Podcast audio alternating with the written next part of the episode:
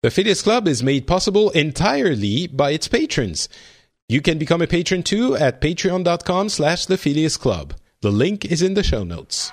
Hey everyone, and welcome to the Phileas Club. This is episode one hundred five, and we're in February twenty eighteen.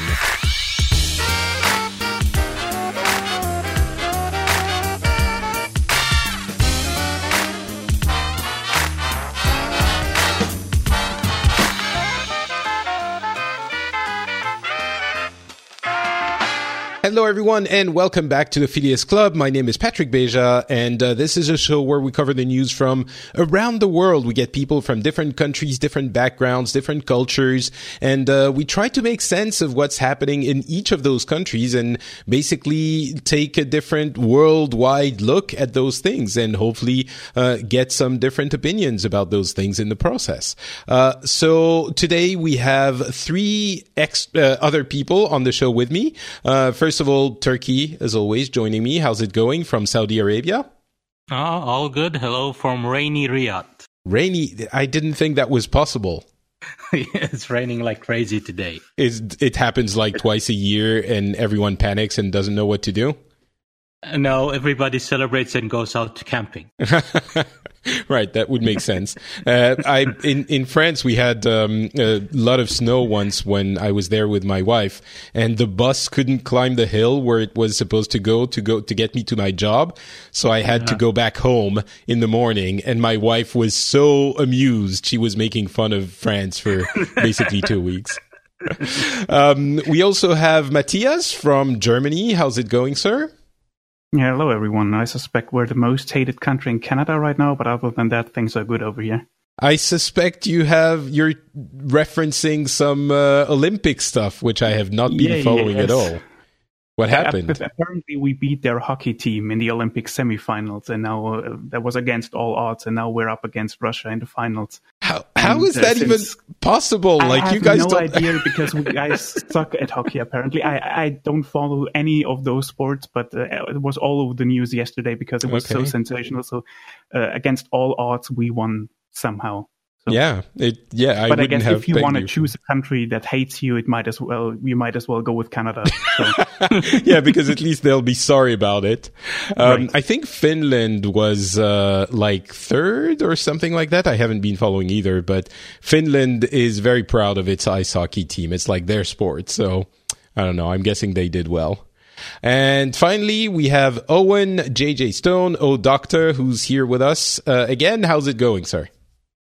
Uh, it's raining here too. It's been raining. Oh, we have a. I don't have a new baby like you, but I do have a puppy, which is very almost similar the same. To having a baby. I gotta get up early. I gotta walk it in the rain. It doesn't want to go in the rain. I kick it. It's like oh, a lot of work. I mean, don't kick the baby, but. um I try not to, uh, but basically it's it's very similar. We were remarking um, a few d- days ago that it's basically a pet. You know, it poops, it eats, it cries.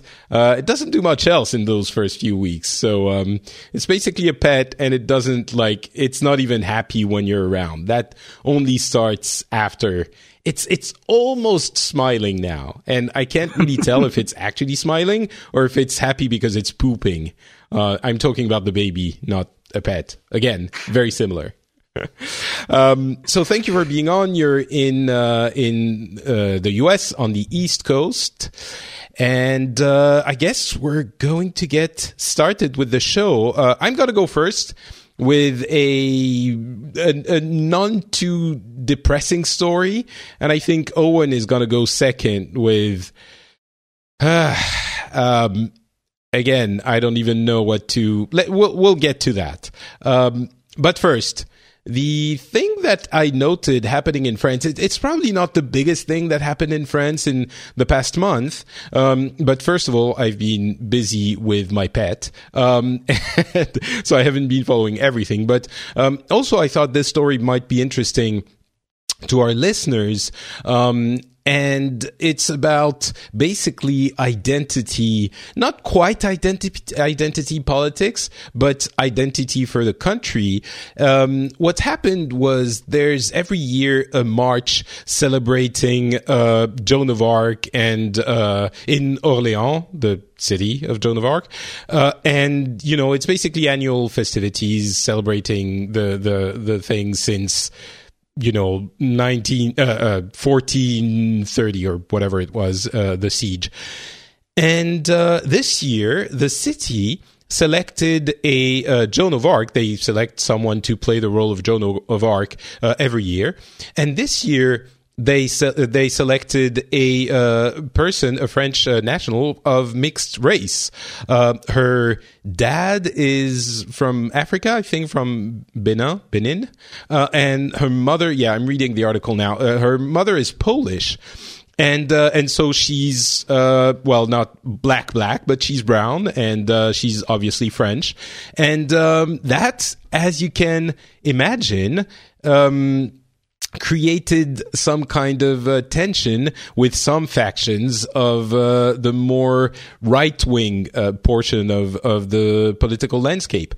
And I think what's really interesting to note is that um, there was some reaction, you know, some uh, expression of racism and some, I think, it's it's to be expected. The the uh, when you're going to put a, a black person as Joan of Arc, obviously that's a symbol that is going to create uh, uncomfortableness. And I can understand that there would be discussion, comments, and of course, while I obviously don't condone it, I could everyone could see coming the kind of uh, uh, racist comments you're also seeing. However, as I was saying, I think the more interesting part of it is that it didn't turn into a huge thing. It was a news story for sure, but it didn't turn into a national conversation. It didn't turn into a huge deal for the country. It was just, oh, all right, well, that happened. And some a-holes were being a-holes. And, you know, it's... I don't think anyone is regarding this as, oh, Joan of Arc is black now. The, the the tone is much more, well, maybe it's okay to have a, a black, semi-black Joan of Arc uh, for, you know, once in a while, and that's fine. Um, and that, again, it's not everyone who thinks that, but I think overwhelmingly the story didn't become a huge deal because most people don't have a huge problem uh, with that choice. And I thought that was that was really interesting because I wasn't sure that's how it would have gone. Um, but it sort of gives me, you know, faith in the French people. So, yeah, I thought that was that was an interesting story. I don't know that there's a huge amount uh, to discuss there for uh, the entire panel. I don't know if you guys have something to, to say there, but I thought it was an interesting story. Um. So yeah, that's that's it for, for the French one. Let's move on. I was just gonna say, oh yeah, sorry. Go ahead. Yeah, it's good that people weren't up in arms because for my whole lifetime, every time I see a movie about Egypt or white, like, and I'm like, well, isn't I know that like Egypt's in Africa and Egyptians try to be like Egyptians. Egyptians think that they're Egyptian. Like that they're their own thing, they're their own, they're like a space being and they're just Egyptians, but it's in Africa and the sun's bumping out there in the desert. And it just amazes me that everybody who works for them, the Jews that are slaves to that, everybody else got a tan. But when it comes to the king, queen, they're Snow White. So, you know, sometimes you just have to deal with the fact that maybe Uh, cultural appropriatism and letting somebody else have a little kid say, oh, I could be Joan of Arc too is a good thing. Yeah, and I think here it's... in America, we've dealt with it the opposite way in every walk of life. You know, they, they made the Lone Ranger, the guy was an Indian. He's always played by a white guy. And you're mm-hmm. like, but he's an, he the, the Lone Ranger's buddy is an Indian. Like the tracker is an Indian. He's not, oh, okay. I get it. You know, I think it's very, I think it's even stronger in the U S as an issue. Uh, we certainly have it and we're waking up to it a little bit more in France now. Um, but it's not as strong. But It's always, you know, I'm wondering, obviously Joan of Arc is not a superhero, and maybe we can talk about this now with some convoluted um, uh, uh, segue. The release of um, Black Panther made a lot of noise in the U S, and for us it was a little bit of a foreign thing, you know, the, the, the joy of having a black superhero be a main character with a black, you know, African, I think I've heard it called African futurism culture. Um And in the U S, it made a lot of noise. For some reason, we always end up talking about uh, inclusive superheroes when you're on Owen. Last time it was Wonder Woman. Um, Wonder Woman. Um, but yeah, it was. It's it's almost like, it, what if uh, Captain America is black? And of course, in the comics, um, the the um, his name is escaping me. Falcon ends up being Captain America, and Falcon is is black. Um, Is it Wilson something? Can't remember. Um, but yeah, what what did you think of the whole uh, Black Panther uh, phenomenon that's been happening? A Black Panther is important. Um, you know, when people say he's the first black superhero, obviously the better one that you had. As there's there's multiple black superheroes, but Blade is like the only one. Like people are like, oh, these were okay movies. These were good movies. You can respect them.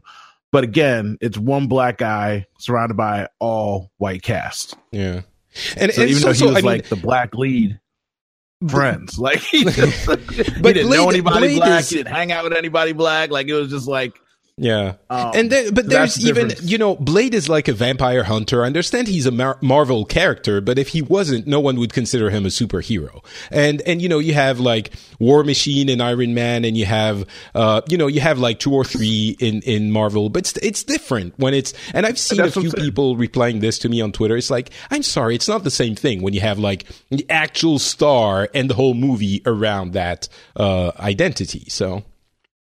Star. It's about the surrounding cast. Like I said, people want to ignore um your what you just said about Blade was an oxymoron. If he wasn't a Marvel character, he wouldn't be a superhero. That's what makes him a superhero. He's a Marvel character, so he is in fact a superhero. It's just again the fact he's surrounded by white people. Okay. Black Panther is surrounded by black people, and there's only two other white actors in the movie. So when you say it's like Afro pro black blah blah blah blah blah. I mean, the director's black, the producer's black, like everybody's black. So you, you're getting a full-on multicultural black experience. Like they they took stuff from like five different parts of Africa, mashed it down to one, as you said, Afrofuturism, whatever.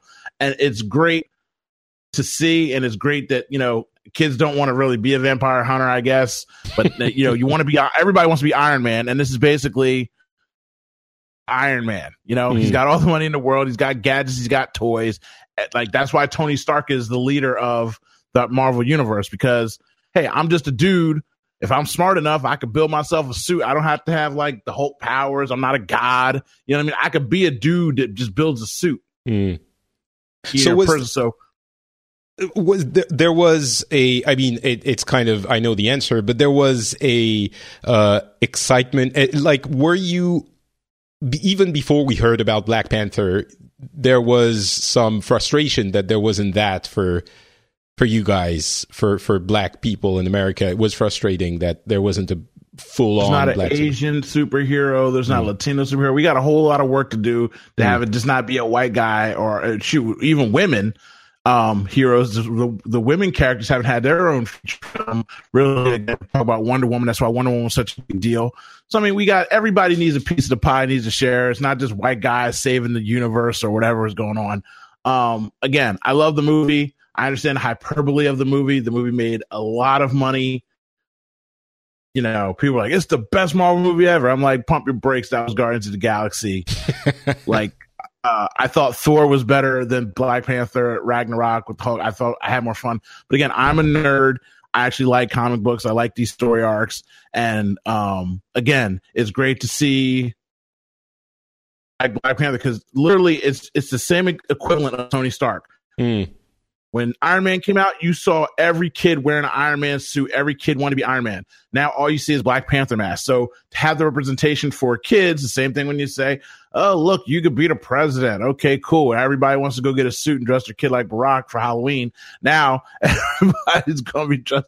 I can't imagine how many black – there's going to be like a Black Panther army come Halloween this year, and I, I won't know what to do. I'm not dressing my kid in anything black. I'll lose her in the crowd. So it's fun. It's it's great. Um, I just try to pump the brakes on the whole.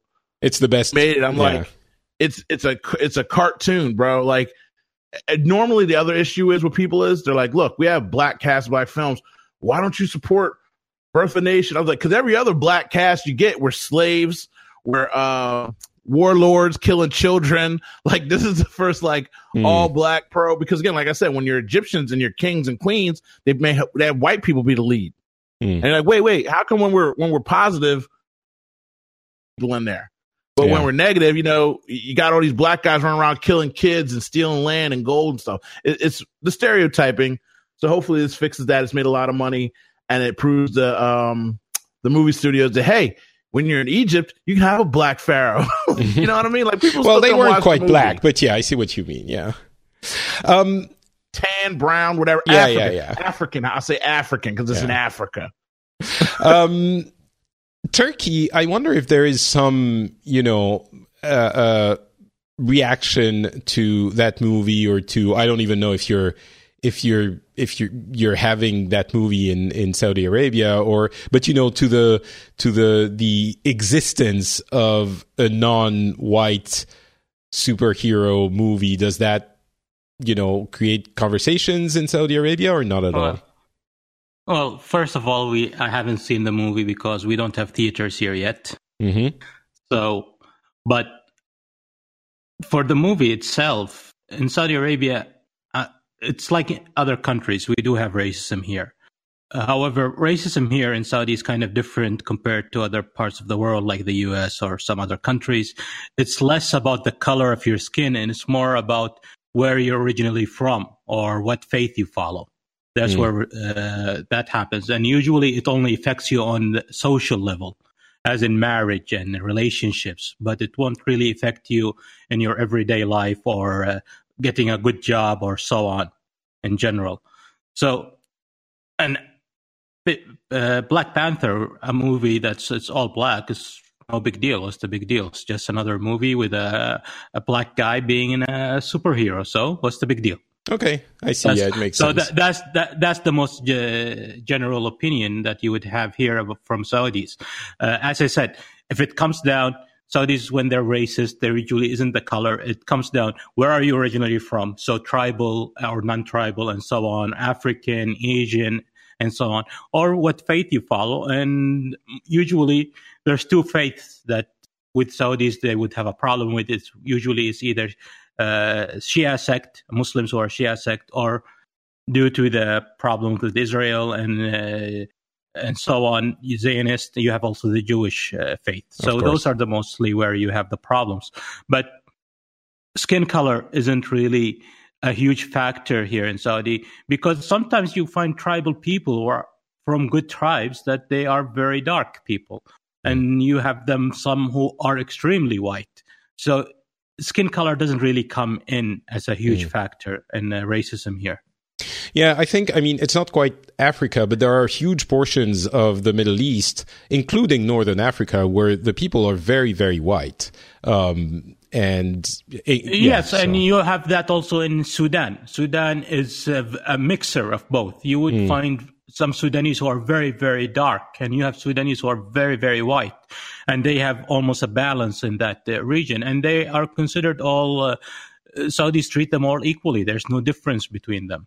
You know, it's both kind of hopeful and at the same time depressing, because it's kind of, well, when you don't, when you have a mix of skin colors, then people find other reasons to to to be uh, disparaging or belittling with one another, which I fully expect. If tomorrow the world started being uh, all you know, accepting of all skin colors, then we would find something else. I remember I have a friend, uh, we were playing a, a lot of uh, custom role-playing games in when I was younger, and uh, one of my friends was making, was creating worlds and creating uh, role-playing games, and he created a game, a world where there was an alien invasion, and the The inv- he wanted some kind of um, class system you know, uh, racism kind of thing in that world. And he f- thought up the, uh, because the, the aliens were simian, he thought up the uh, hair being the, the, the reason why people would be more or less well considered. So people with a lot of pilosity, a lot of hair would be, would have a higher status than the people who didn't. And oh, that's- so that's, that's very interesting. Yeah, I, I think you know, I I really think that we will always find something to be. Uh, yeah. um, and and, yeah. and just just to point out something, when I'm saying uh, skin color doesn't really come to effect, I'm not saying one hundred percent. There are you would always find some people who would have problems with skin color, but I'm talking about the majority, and the general atmosphere mm. is skin color here doesn't really matter that much. And if it, it comes down where you come from, and it's only usually affects you at any level when it comes to your social marriage, basically relationships okay. and so on.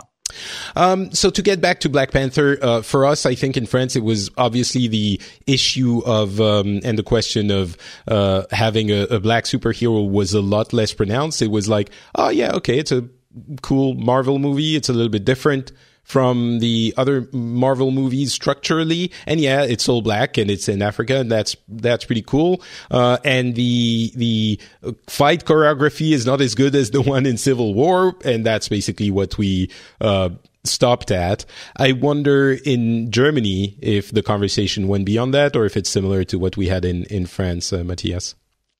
I haven't watched the movie, so I can't really talk about that too much, but I have seen a lot of people talk about it on Twitter, for example, and praising it. Uh, but to be honest, for me, uh, I kind of stopped watching the all the Marvel sequels and stuff, so I'm not really interested in that and haven't followed the conversation. Aww. But I guess there are enough people, uh, idiots, who just need a reason to hate on it, so they just go with it.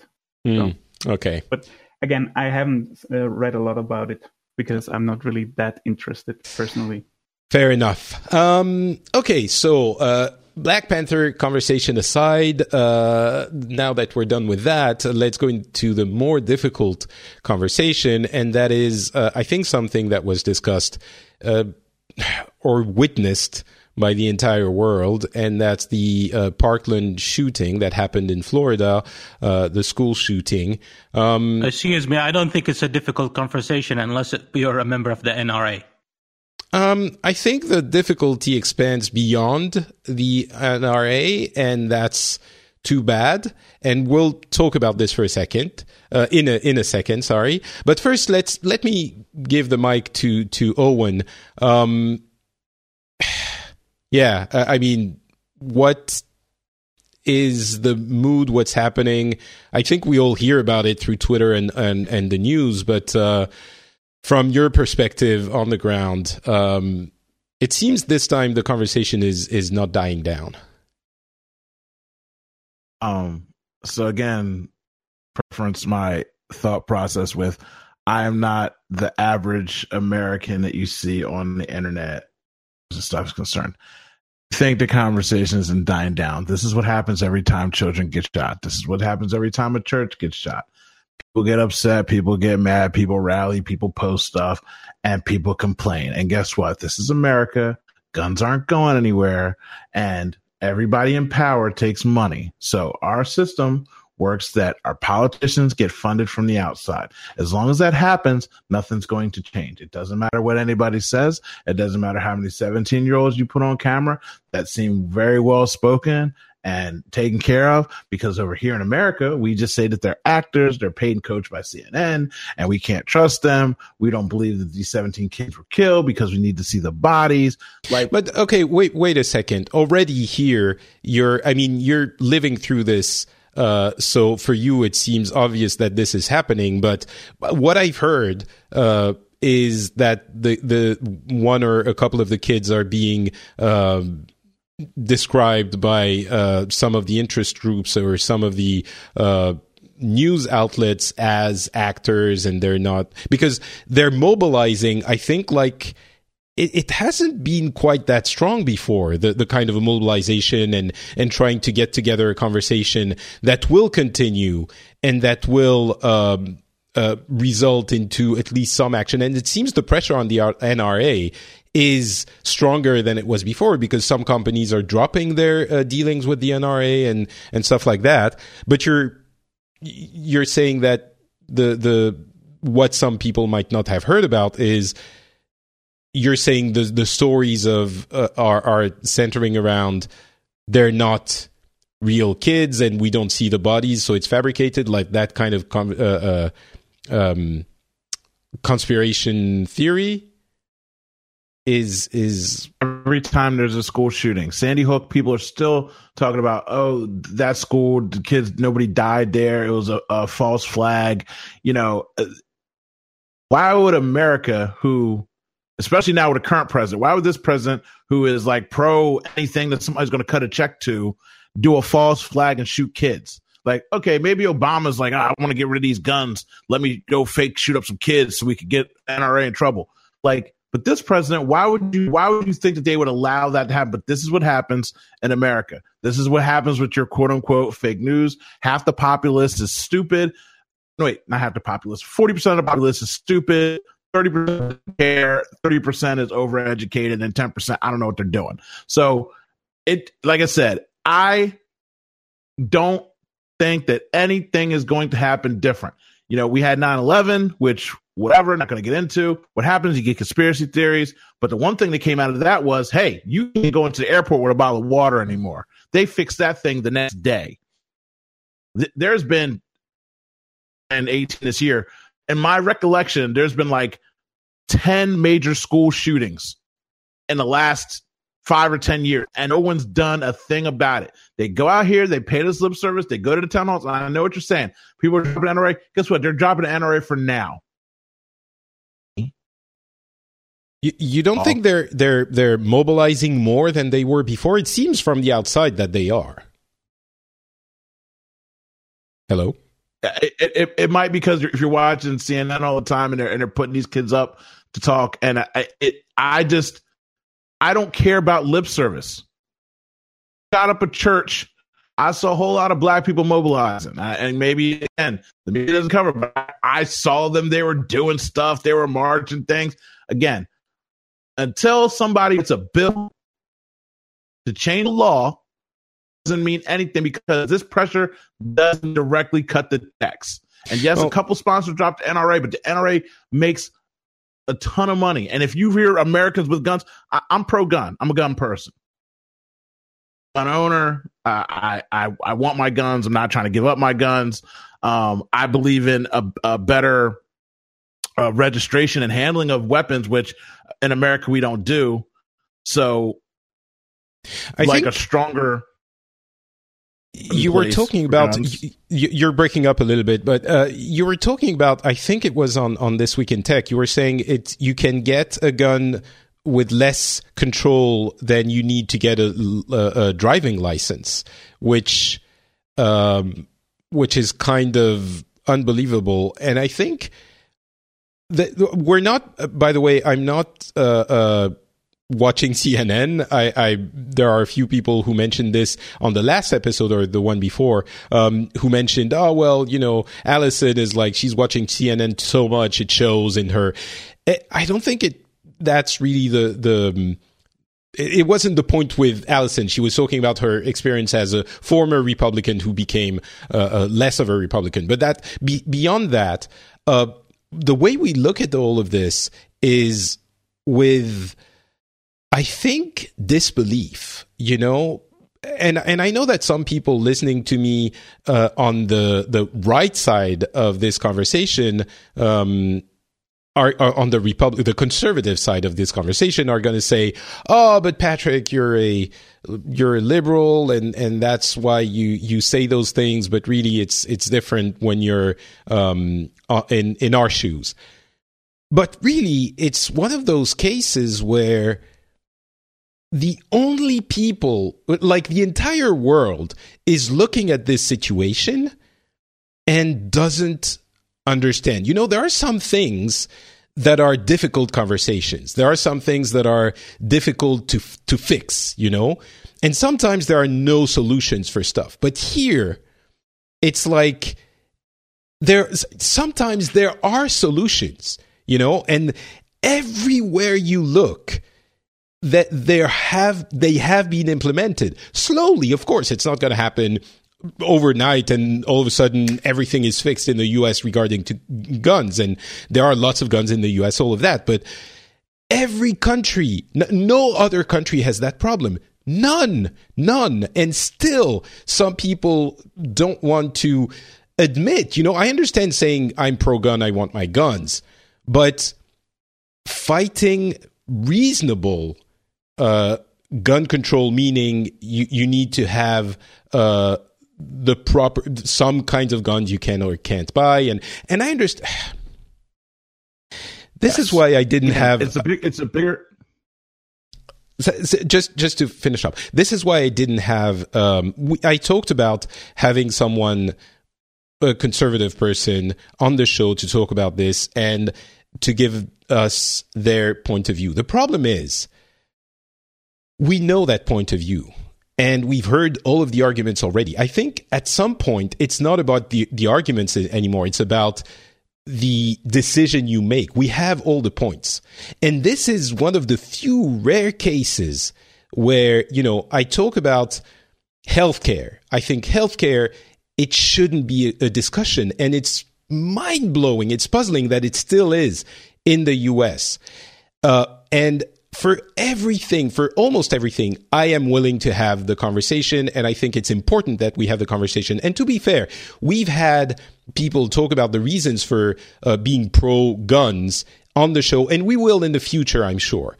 But we will again. But there, there are some cases where it's, it's, I can't, especially after the right after the, the, the shooting happened, I can't just have someone come in and say, oh, well, you know, we need automatic rifles and we need this. And, and in case the government comes and, and we need to defend ourselves. And like, this is a simple,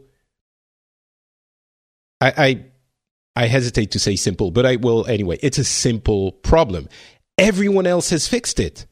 Everyone else. It's like, it's not that complicated. No, no matter how complicated you want to make it, it really isn't that complicated. It's complicated because of agendas. And sometimes you can look at a problem and think in isolation, well, there's this or that, or, you know, this or that problem. But when you look around, it's almost like when I see people in France talk about some political matters, I, I hear them and I'm hearing insane people talking, because you look at the isolation issue in France and you think, oh, well, some people think this, some people think that. But you look a little bit wider and you see that every other country has, uh, you know, understood that issue and come to a conclusion. And when, and you have to do that. It's like trying to fix a problem when you're alone, when you're, you're wondering about the problem and you're, and you're like, oh, could we have solution A or solution B or solution C? And you've had that problem solved by solution C everywhere else. And you're still looking at it in isolation and thinking, hmm, I really wonder what the solution would be. And like, look around. The solution is clear. It's easy. Everyone else has fixed it. Sorry. And that's why I didn't want to have someone, because I, I, if I'm being honest, I, I don't really want to have a conversation about this. I want to yell at someone. And that's probably not fair to that someone. So maybe when I'm a little bit more calm. But sorry, Owen, I interrupted you to get into my monologue. You. I don't. I was just making sure you could hear me. I mean, I get everything you just said, but to when you say everybody else has fixed it, you know what? Everybody else isn't. Everybody else isn't the father of the of the world. America is the global parent of the world. China's the mom. and, and China's about to be the dad, and we're about to be the mom. But for right now, we are the father of the world, meaning we patrol around this whole globe, protecting everybody, owning their land, occupying their land. We are a war machine. So when you say you don't understand, we are a nation that just kills and takes over. We're the empire that rules the globe right now. So the mentality, the money we spend on our budget for, for defense, quote unquote, It's in our D N A and it's in our blood. It's how we control power, and it's right on down to the gun owner in America. Everybody else can give up their guns. You know why? Because America's going to come in and save you. You know why you don't have to worry about guns? Because America's going to step in and save you. We're going to fund the U N. We're going to do all this stuff. Again, I, I get what you're saying, and as a as a parent not, and a that, practical owner, I get what you're saying. But I'm just saying, It, th- this whole construct is why it's not going to go away. In France, you guys had a shooting a couple years ago. Uh, where did they get the guns from? Uh, there, there's no guns there, right? But somebody still had went in there and shot no, up but stuff. It's, when you it's go to different. Other countries, they blow up places. Let me finish. When you go to other countries, they blow up stuff. So if you take this gun away, then you get the, like the Boston bombers. They go in their kitchen and they make a bomb. And they, and they go down a parade. So I, I, I want better registra- regulations, no doubt. But at the end of the day, when we say all these things, it's it's the way, it's our tradition, it's our way of life, and we can't even get healthcare fixed, which is such a simple thing. You know why? Because, again, I said, money is a motivator. The money runs everything in here. And these kids can cry all they want, people can say what they want, and unless you take funding out of politics, that's the problem. We we can't all get together and relate on one issue. So some people want guns banned. Some people want better regulation. Some people want uh, metal detectors at schools. We can't get together and make one unison thing because there's so much discord and, and disinformation. So it just gets all in the wash, and in six months, we'll be right back where we are. Listen, there are a couple of things I want to say. First, yes, we have uh, terrorist attacks everywhere in the world, but the problem is the the ease of getting guns is different. And so you get in France, you have shootings sometimes. Yes, it happens. But then the next guy who comes along, we've had issues with people attacking uh, police officers with knives and with hammers. And that ov- obviously is a lot less dangerous. And th- saying we can't, you know, you're always going to have some guns, so we're not going to do anything. I, we can't make, bring the, the death toll to zero, so we're not going to do anything. It's it just it doesn't make sense. It's like you didn't have one uh, terrorist attack a long time ago. You had like what fifteen school shootings in the, in since the beginning of the year. That's like domestic domestic terrorism is not a real thing. We only take terrorism as a threat when it comes from an outside source. No, but that's how you know what I mean, right? It's like you. It's not. I know what you're saying. Saying also the whole America works. I'm talking about how America works. I know what you're saying. Right, right, right. I understand. I'm saying this is what America. All my replies to you are America replies. Yeah, no, I know. It's not directly me. Like America, when you say stuff, yeah. If if if you know what happens. If you armed every black man in America with an A R fifteen, they would be banned tomorrow. banned well, on the ban list. If you had a terrorist I, I come in know, here they're... and shoot up a school with an A R fifteen and killed those kids, they would be banned tomorrow. But mm. since they're white males, mm. they're just, you know, you know, Lone Rangers, you know. It's not like yeah. they're the hunting family that has guns, and none of those people out here killing people. It's these Lone Ranger white kids that we just, oh, you know, they're putting him in the media. He's nineteen. He lost his mom. He lost his dad. Lost... I don't care about his sympathy story. He just killed seventeen people. But since he's a white guy, this is how we portray it. So, so yeah, I, I don't know.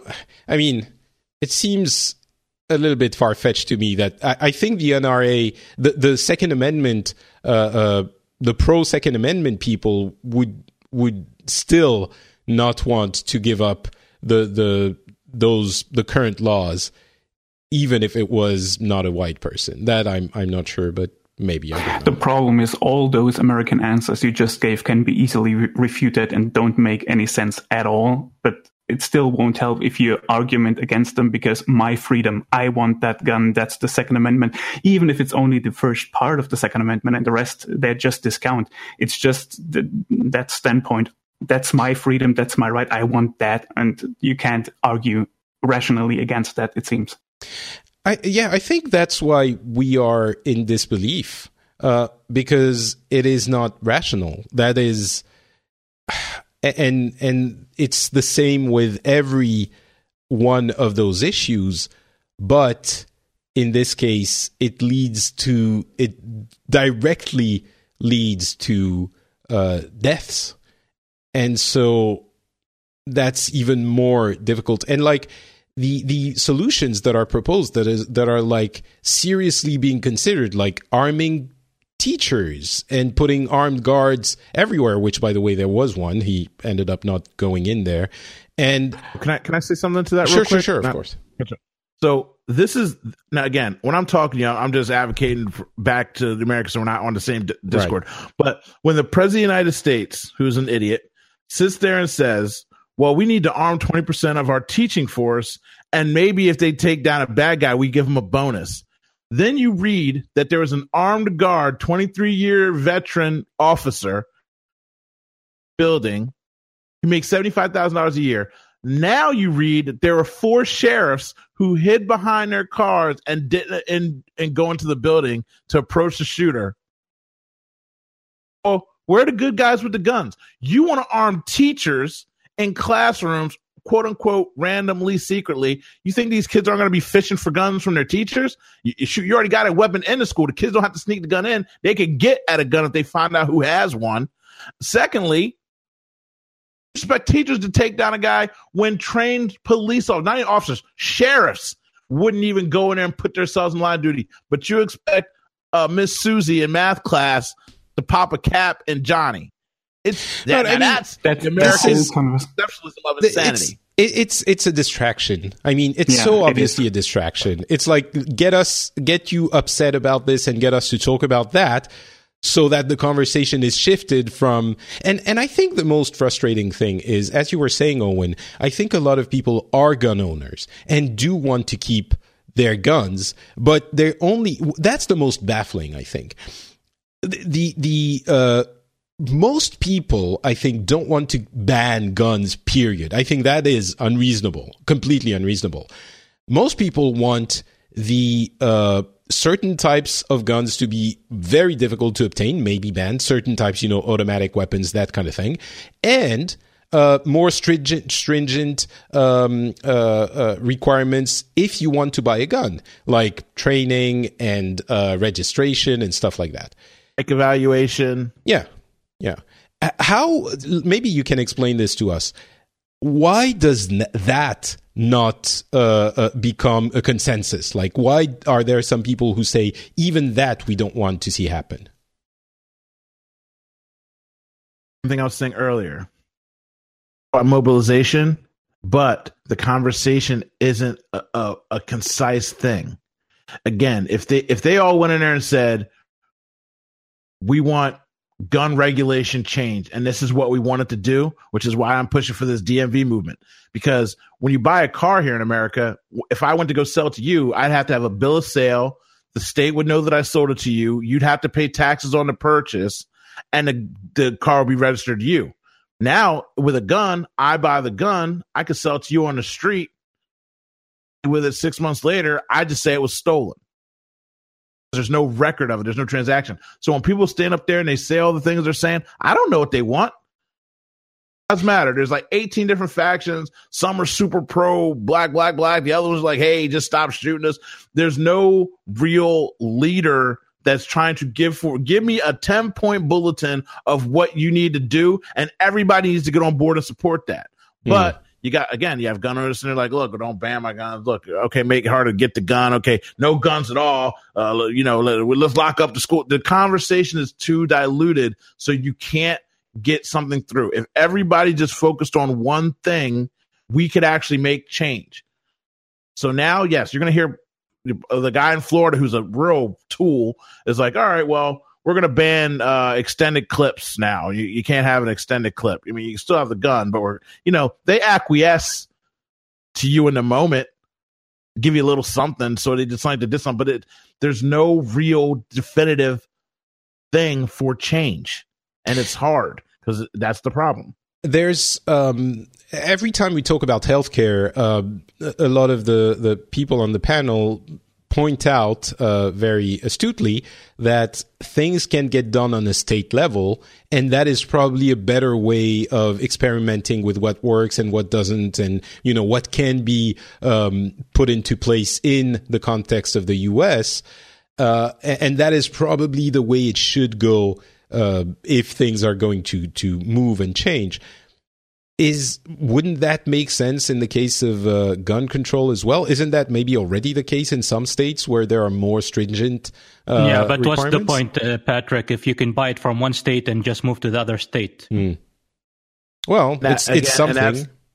It, it, it's something, but again, it's not a real solution because there's no uniformity. Like some of the things I, I wanted um, are, are are actually in place in a couple of states. If you're in Arizona, you do have to go out with an instructor. You have to hit a target. If you don't have the target, you can't get the gun.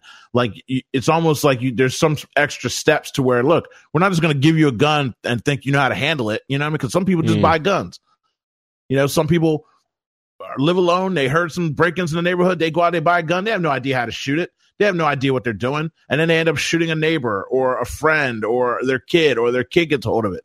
You know, there's no thing set in place. It's like, okay, here, this is how you shoot it.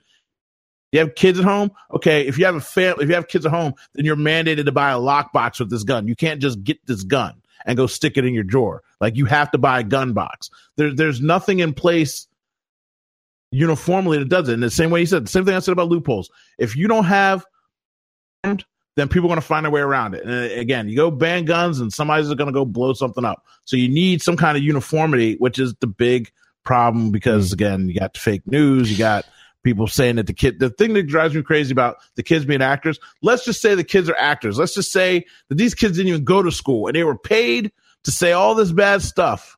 Guess what? seventeen kids still died at that school. Whatever they're saying, seventeen children still died. So the fact that they're upset about these kids dying, whether they're actors or not, you should still be upset. They're children. Mm. Well, the whole children actor thing is just another diversion to keep the uh, discussion off track from the real issue. It certainly feels like it. And, and when you're saying there's no uniform conversation, it's, it's really, I wonder why. Um, why is there no one movement? And maybe we're seeing the beginning of that, but why why is there no one ten bullet point list uh, that is easy to get behind? Hello? It's good because of emotion. The same reason you got all hyped up and rabble, rabble, rabble. People sit at home and they say, okay, well, here's a common sense thing we're going to do. That's not enough. You, you, you're, you're punking out on us. Well, okay. Well, that's, uh, you know, it's, it's, again, we don't have leaders anymore. There's no Martin Luther King hanging around. There's no, there's no real voice of the people. You know, politicians come around when it's their time to win something, but there's no real, hey, this is what I think. And people get behind it. There's no Kennedys. There's no big name people. That's why you can get a president like Trump.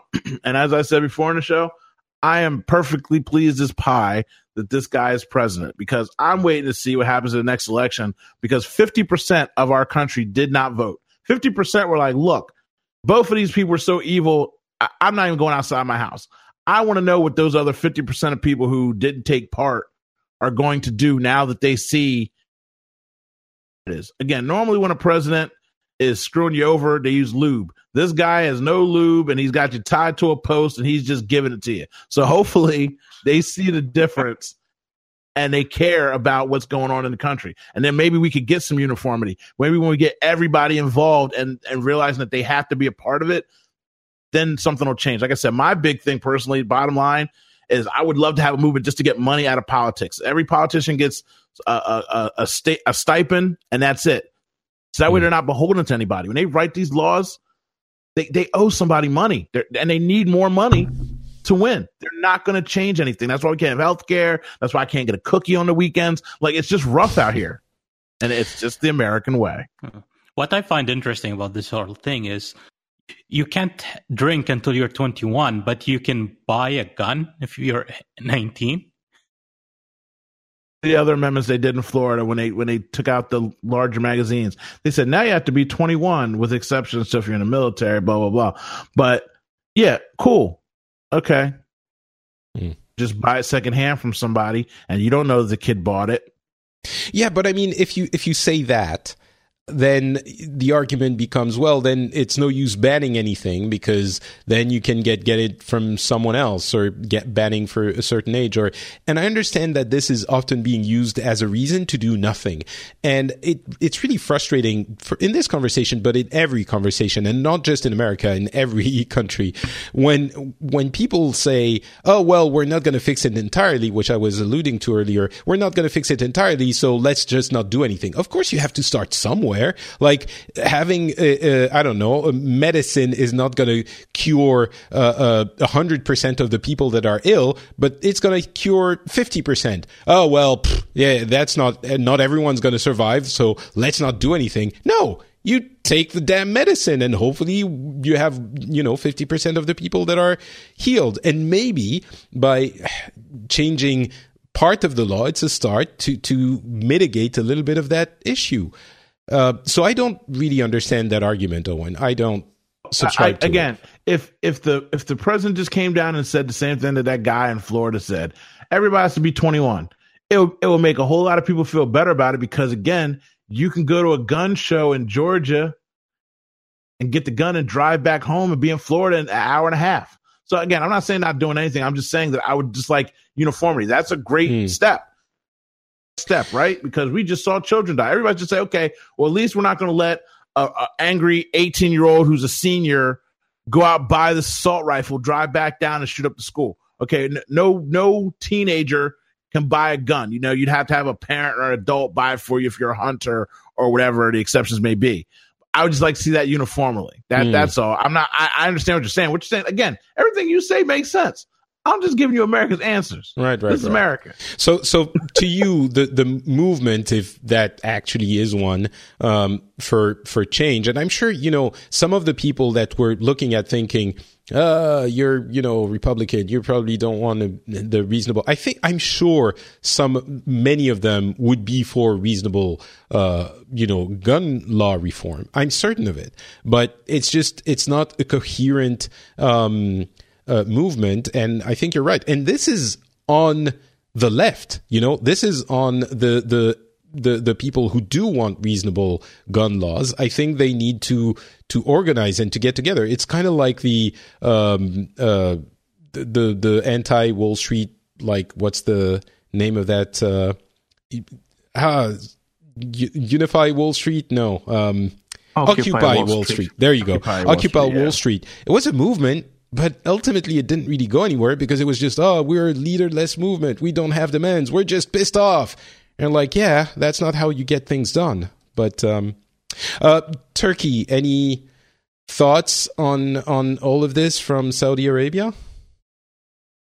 Um, let's say I think Saudi Arabia has the same idea. Uh, let me put this first. Saudi Arabia is somewhat like the U S. People here in general love their guns. Uh, we don't have something called the uh, Second Amendment where you have the right right for uh, to have arms, bear arms or anything like that, but people love their guns around here. Uh, the difference is here it's more controlled. Uh, it's monitored more by the government. Not that, not to say that there are people who own guns that uh, are not licensed or have it got it through illegal ways.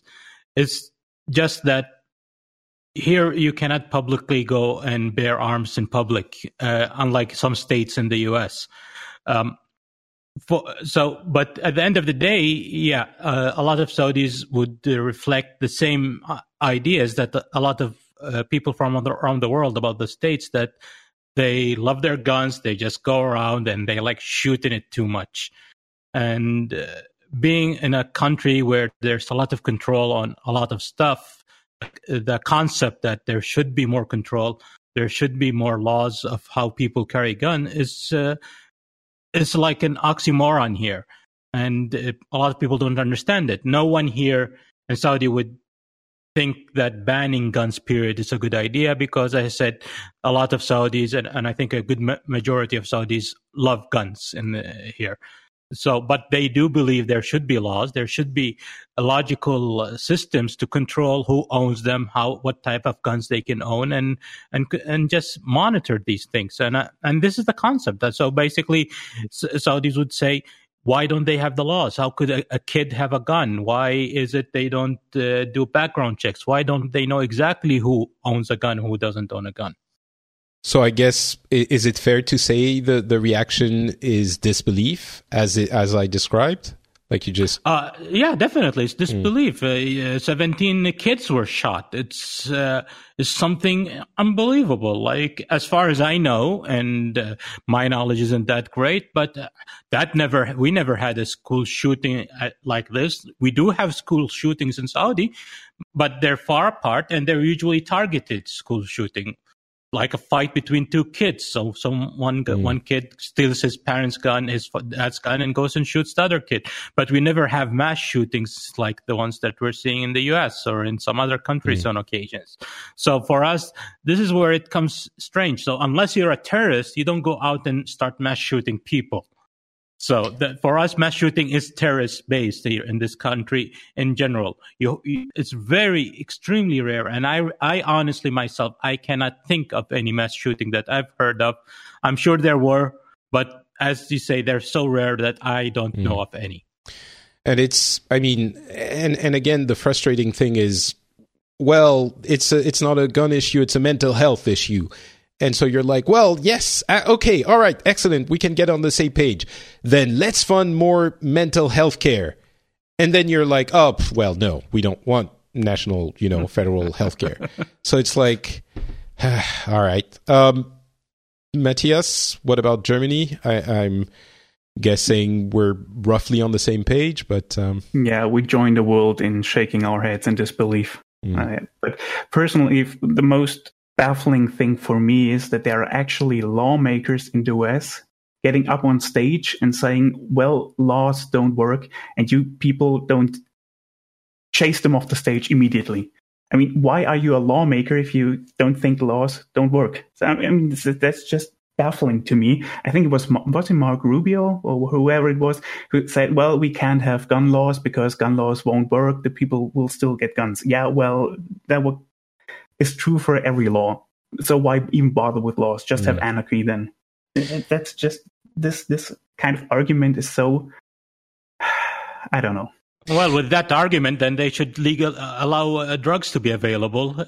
Obviously. Yeah, they should. They should.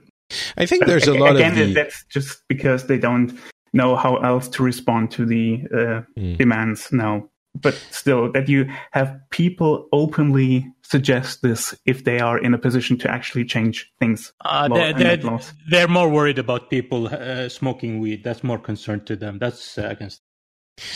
You know, there's a lot of the, the, the. I've I've been saying it for for a few times for a while now.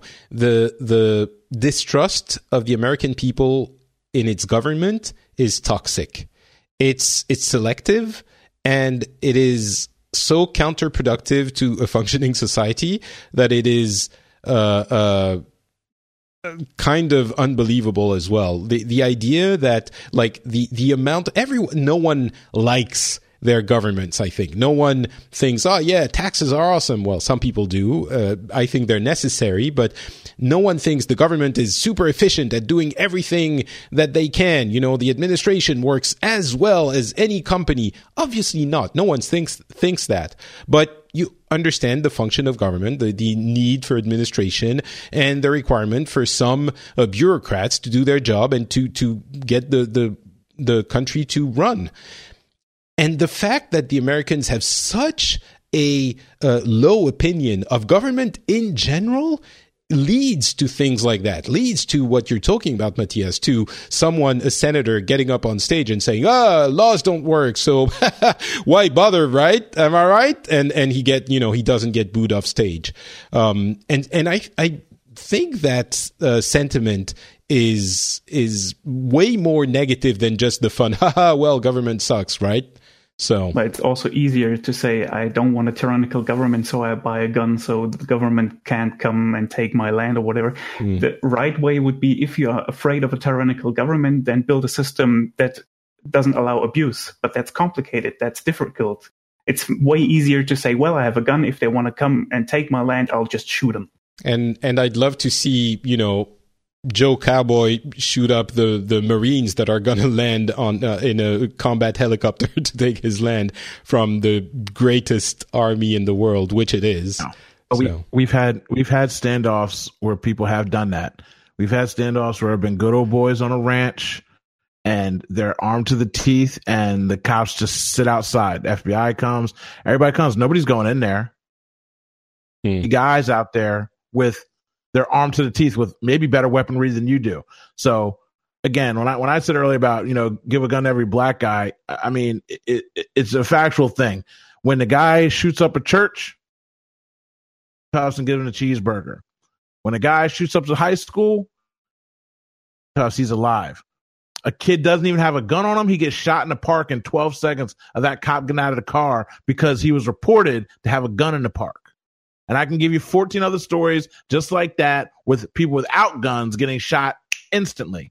But these guys get taken in handcuffs alive over and over and over again. And then we're not going to execute them. We're going to put them in a prison and pay for them to live for the rest of their lives. So here, like I said about everything else, it's all about money.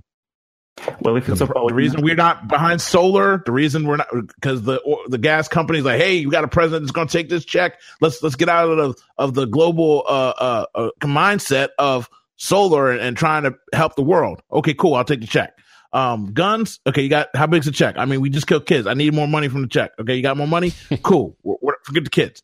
Um, it's just the way it works. And the sad part is, again, is America knows that this is how it works. America kind of likes the way it works. Same thing with marijuana. Reason marijuana is not legal is because people are fighting against it because they want to control it.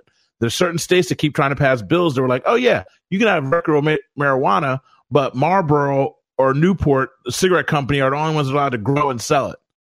Mm. But if it's That's really about they- money, how much money is spent every day to keep schools supposedly safe? I mean, you have the pictures of uh, schools with metal detectors, armed personal guards and whatnot. I mean, how much money is just spent to safeguard against this? Taxpayers oh. pay that money. Exactly. Number one, they don't get an outside check. Interest groups trying to support the schools. Schools being defunded from the government every year. Our our national budget just got cut like thirty percent under under um Uh, Obama didn't do that much more for teachers, n- not for nothing. He didn't do anything. He just left the budget the same. So again, that's government money. There's no outside money that's like, hey, let's support the schools and help America and help the youth. Because if there was, yes, then things would change.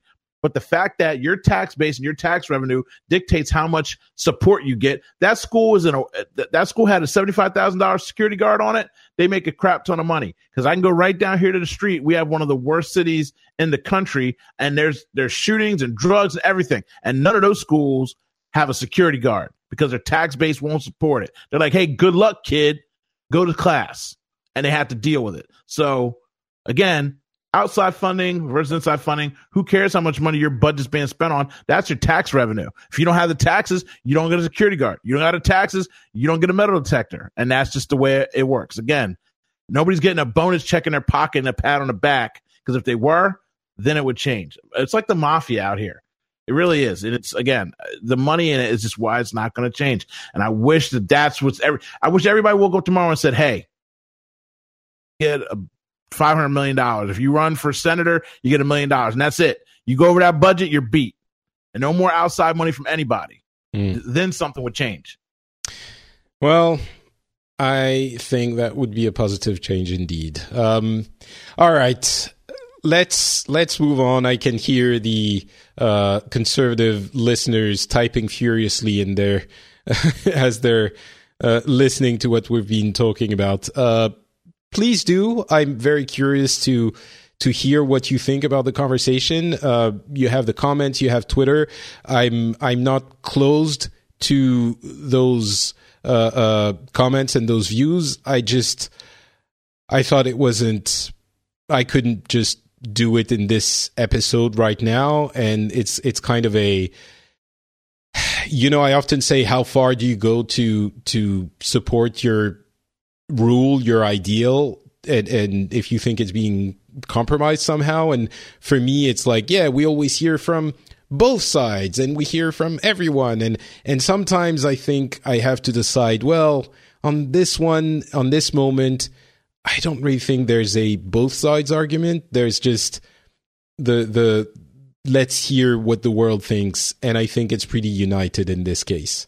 Um, and we did have the opinion of one gun owner, at least. So, um, all right, let's move on to, to Germany. Um, what's been happening in there? Anything other than an, uh, an unexpected win in the Olympics, uh, for you? There are a lot of things that are happening over there, over here, but uh, I'm not sure which one to talk about. Maybe you guys can decide. We can talk about how we still don't have a new government yet, or maybe we can talk about a ban on driving in large cities. So, oh. which which is the more interesting topic to you? Both are interesting. Uh, I think, okay, n- n- still no government. Uh, it's kind of the follow-up from what we've been talking in the past. So address it in like thirty seconds. And then I actually want to hear about a ban of driving in, in uh, large cities, because that's something that's been on, on the lips of some people in France as well. Okay, so surprise, surprise, we still don't have a new government here in Germany. And although we were cl- we are close to a new one, but everyone said that right before the last negotiations blew up. So be careful with that. Well, at this point, though, I'm not really mad, because uh, with the looming government on horizon, it's almost better to have no government than the one we might get. So that's, that's just personal preference, right, I guess. Enough. But um, as it stands now, we're headed for the grand coalition between the Social Democrats and the Conservative bloc. Uh, the Conservative parties have already decided that they want this government. Um, but the Social Democrats, the S P D, Uh, has chosen another way to decide that. They decided to do a survey, a vote among their members, and that vote will run until March second. And if the uh, members of the party vote for a um, coalition, then the party will enter and we will have a new government. Otherwise, uh, we'll have to see what's next. But at this point, even Angela Merkel is um, prepared to lead a minority government. So mm. even if the Social Democrats decide against entering a new coalition, which they, personal personal opinion again, they should vote against it, but that's just my opinion. Um, but even if they do, we will probably have a new government by, I don't know, mid-March. April. March, yeah. or, but, or but even the, May. Yeah. That coalition would include the far right? No, it wouldn't, right? No, no, no, no. That would be oh, so uh, the Social Democrats and the Conservative Party. So that's not too bad, parties. Is it? Mm, well, uh, it's the lesser of two evils, I guess. uh, you're one of those left-wing nuts. Okay, I see, uh, I see. No, no, no. It's it's it's more like um, no, no, not a lot of people like grand coalitions, because you have opposing um opinions, views, uh, agendas, and you have to bring them into one mm. um program, and that usually means you get the uh, lowest denominator or the smallest domin- denominator sure. and that's usually just seems like it's just standing still and nothing really happening. So no one is Listen. really happy, neither the Conservative nor the Social Democrats. In the well, end. yeah, okay, I agree. But first, let's keep the Nazis out. That's the first order of business. And second, the alternative is the minority government, which isn't likely to get a lot more done anyway. So not a lot more done, but uh, you may be able to address certain topics across party lines. Okay. So that's the hope Fair of the enough. people. If you have if you have to uh, negotiate on each issue separately, you might be able to form ad hoc uh, coalitions, mm. so to speak, for a certain vote. That has never been done in Germany before. That would be a first. So no one really knows what's going to happen if this would uh, if this minority government would come to. But mm. well, we'll see. Okay, uh, so, and then driving ban. Yeah. Um, this week, the Federal Administrative Court in Leipzig was supposed to deliver a ruling on a case pertaining to the ban of vehicles within large cities. Uh, unfortunately, the court hasn't decided yet, because they postponed the decision until next week, but still the issue is still on topic here. The state of Baden-Württemberg and North Rhine-Westphalia have appealed a lower court judgment that would force them to impose bans on diesel vehicles uh, in their respective capitals. So, oh, and, so it's and, just diesel. Yeah, it's mostly diesel. and because an, an environmental group sued the cities because they failed to meet clean air regulation standards. And the goal of this group was to get the municipalities to ban the diesel vehicles within their city centers to reduce uh, pollution, and especially the release of nitrogen oxides.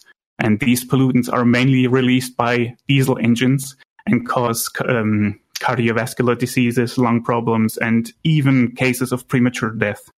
So the lower court, court ruled that the cities have to protect their inhabitants against this, and uh, therefore they need to ban diesel cars within their cities. And now those two states have appealed that decision. Okay.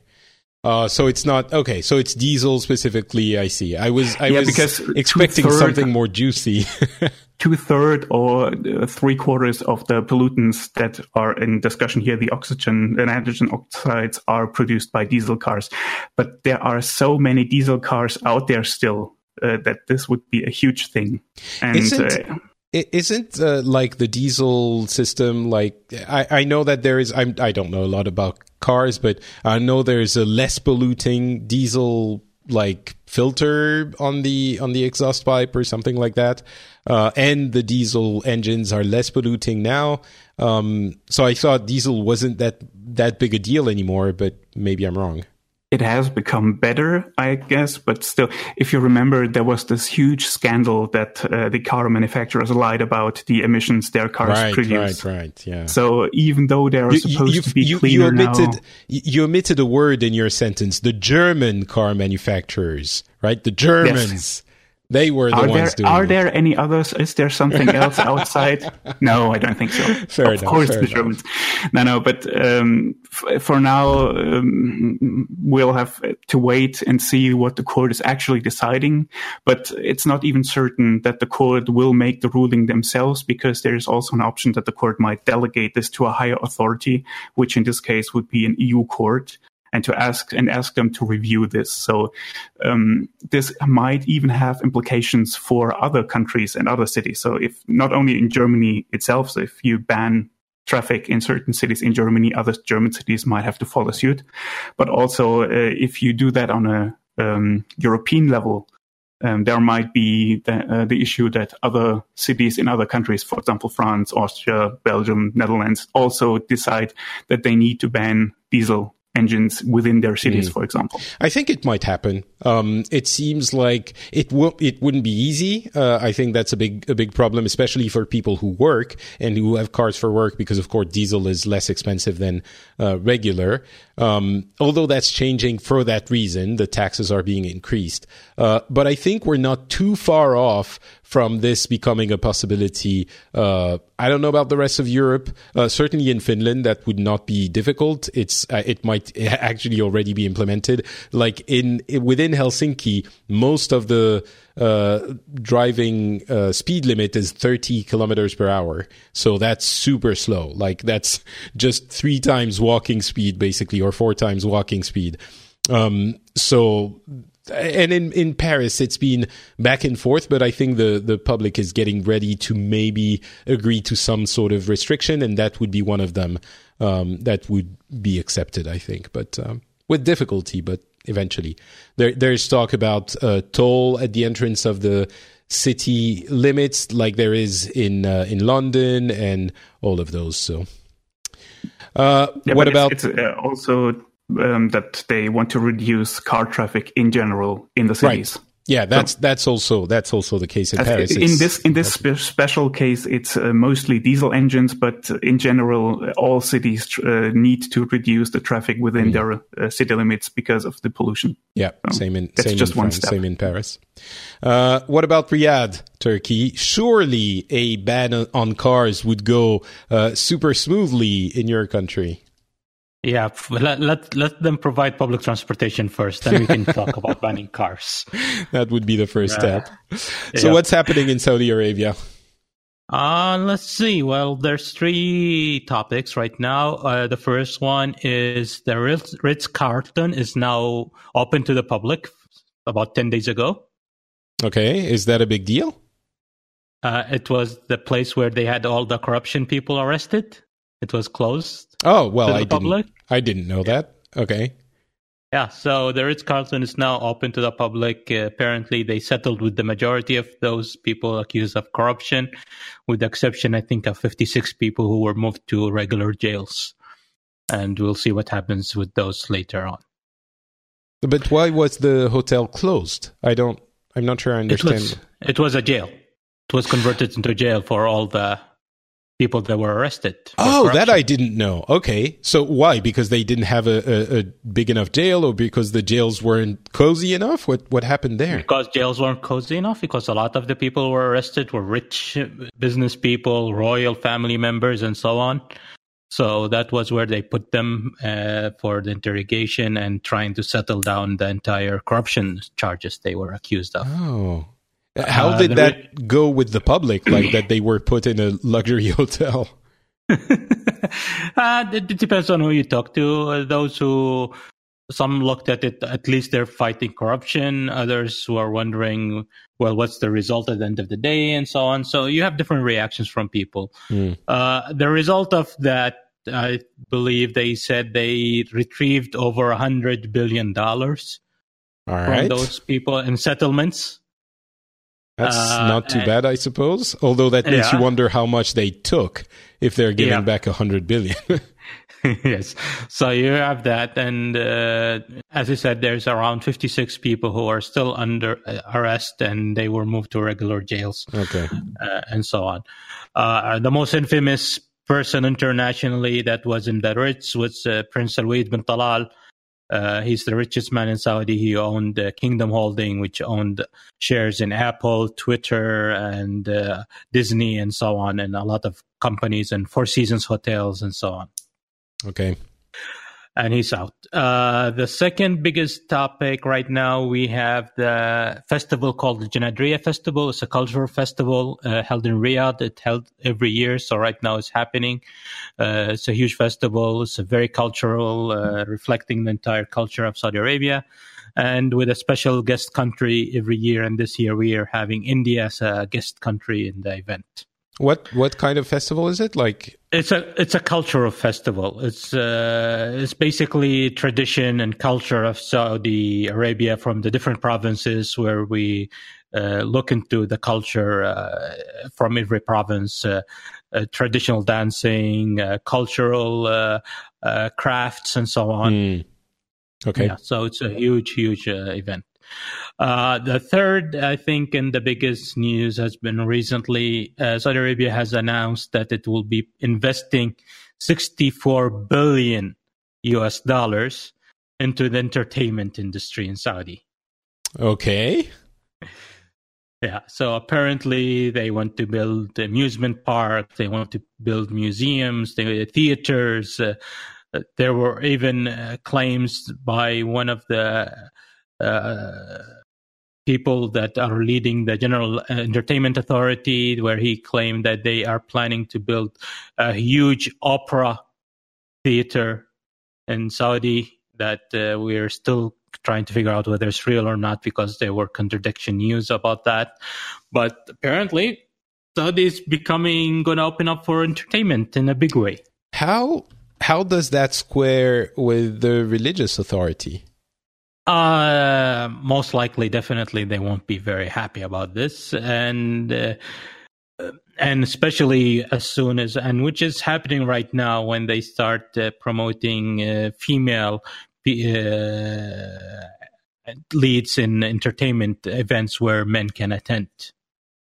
Wait, they they're saying that this is not good, or what's the? Uh, no, the religious authority, of course, are not happy. Right, right, right. Uh, because, for example, we just had uh, a play about maybe I think a, f- a few weeks ago, and it's the first play ever in Saudi Arabia where there was a female actress that played part with male actors, and it was attended by both male and female uh, audiences. And that didn't go over well. With the religious authorities, definitely, they weren't very happy with it.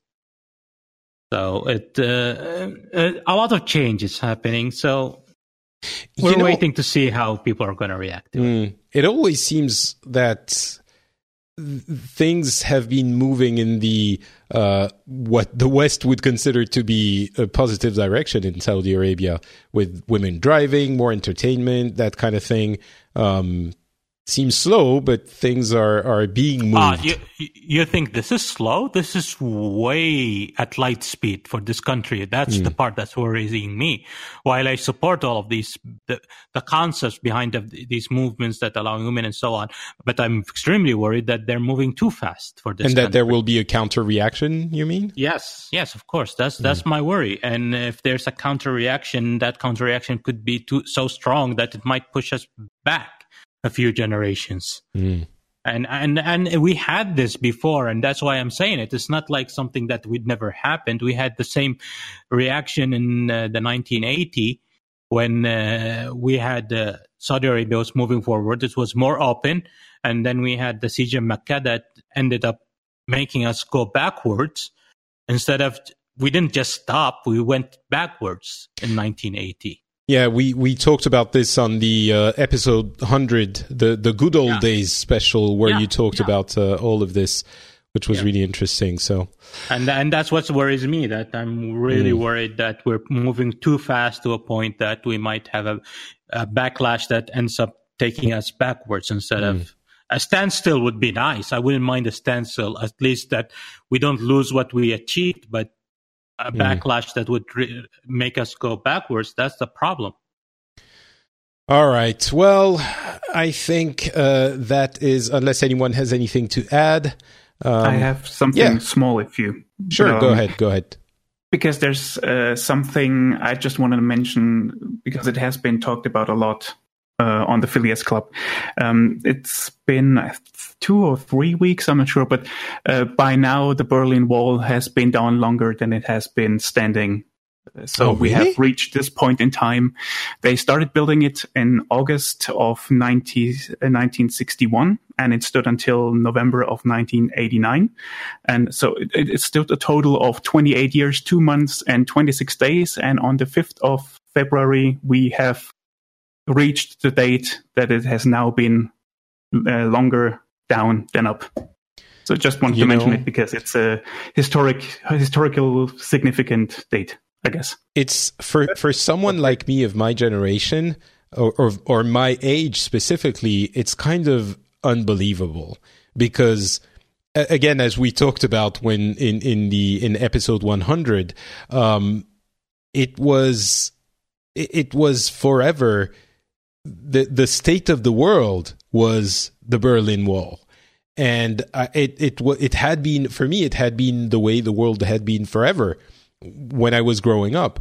So thinking that it has been longer when I was an adult and my life was, you know, moving at a regular pace, and the wall has been, it's, it's really hard to believe. I would never have thought that. I would have said, well, of course, the Berlin Wall had been up for fifty, you know, one hundred years, obviously. so, um, so yeah. In total, it has been ten thousand three hundred fifteen days, if you want the number. Yeah, ten thousand days. That's when when I remember the president saying, tear down that wall. And now I hear a president saying, build that wall. I think to myself, America. You know, Owen, I think my favorite thing that you say at any in any show, in anything, is when you say with that voice, America. I love it.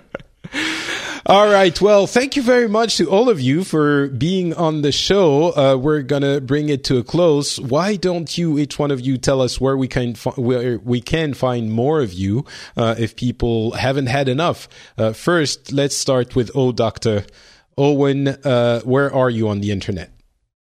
Uh, it's four letters. It's pretty easy. I Q M Z dot com. Uh, I was down with an illness for two months, so I haven't been doing any podcasting, but you can find an interview with uh NotPatrick on there. Uh we had a great interview. Uh so I'll be back on my road starting this week, doing more shows and stuff like that. So I Q M Z dot com, and I'm Odocta everywhere else. If you want a friend or a date, any app you have, if it's Odocta, it's me. Excellent. Uh Turki. Well, you can find me on Twitter, Turki Alballaa, T U R K I A L B A A A. I try to post from time to time, so if you want to see some of my ramblings, just check me out. I think you should do a, a podcast and call it Double L Double A. I think that would be a great title. um, Matthias, what about I, do, do you have any idea how difficult it is to pronounce my name in English? Turki Alballaa. It's very easy. No, Turki Alballaa. My my my my name is Turki Alballaa. Ah, Turki Alballaa, right? Yeah. Did I get yeah, it right? No, not exactly. Ah, damn it! It's, Listen, it's, I, I'm channeling my my Lebanese roots here, so I might have a little bit of mispronunciation. uh, Matthias, what about you? You can also find me on Twitter. The handle is at Mutzagold, and you can also find that in the show notes. So no spelling required. Absolutely. uh, all of them will be in the show notes, including uh, the, the one that uh, O Doctor just dubbed uh, Turki Kebella, right? That's that's the one, I think. I was close enough. Yeah, yeah. Uh, for me, it's NotPatrick on Twitter and on Facebook. You can find this episode at French Spin dot com, and you are very welcome to come and comment on what we're saying. Call us out, uh, and I'm I'm hoping that some of you will, because I'm always interested in hearing from you guys. Um, we will talk about all of this again. Uh, with different people being on, I'm sure. Uh, so this was kind of a special episode. I was also looking for an illustration, and uh, to be honest, I couldn't find something that fit. So I think I'm gonna just gonna leave the illustration black for this episode, because I just I can't, you know, have pictures that would fit and not be somewhat inappropriate. Um, and I don't want to make the picture like the Black Panther movie for this episode, because it wouldn't work either. Um, You're leaving it black. It is for Black Panther. Just as subconscious. I don't care what you say. That, that's you know, true. Um, and of course, if you want to support the show, um, you can do that at uh, Patreon, patreon.com slash the Phileas Club. The link is also in the show notes. You know that this show only exists because its uh, patrons uh, support it financially, and you can do that. I'm sure you know Patreon. It's very easy to use, very quick, very simple. You can uh, decide how much you give and decide when you stop. So um, if you do enjoy the show, if you think it brings something to your day, please consider Consider uh, going, heading over to patreon.com slash the Phileas Club and contributing. It would make me infinitely happy, and I'm already infinitely grateful for the ones who do. So thank you very much. We will be back uh, in a few weeks with another episode. Talk to you then. Bye, everyone.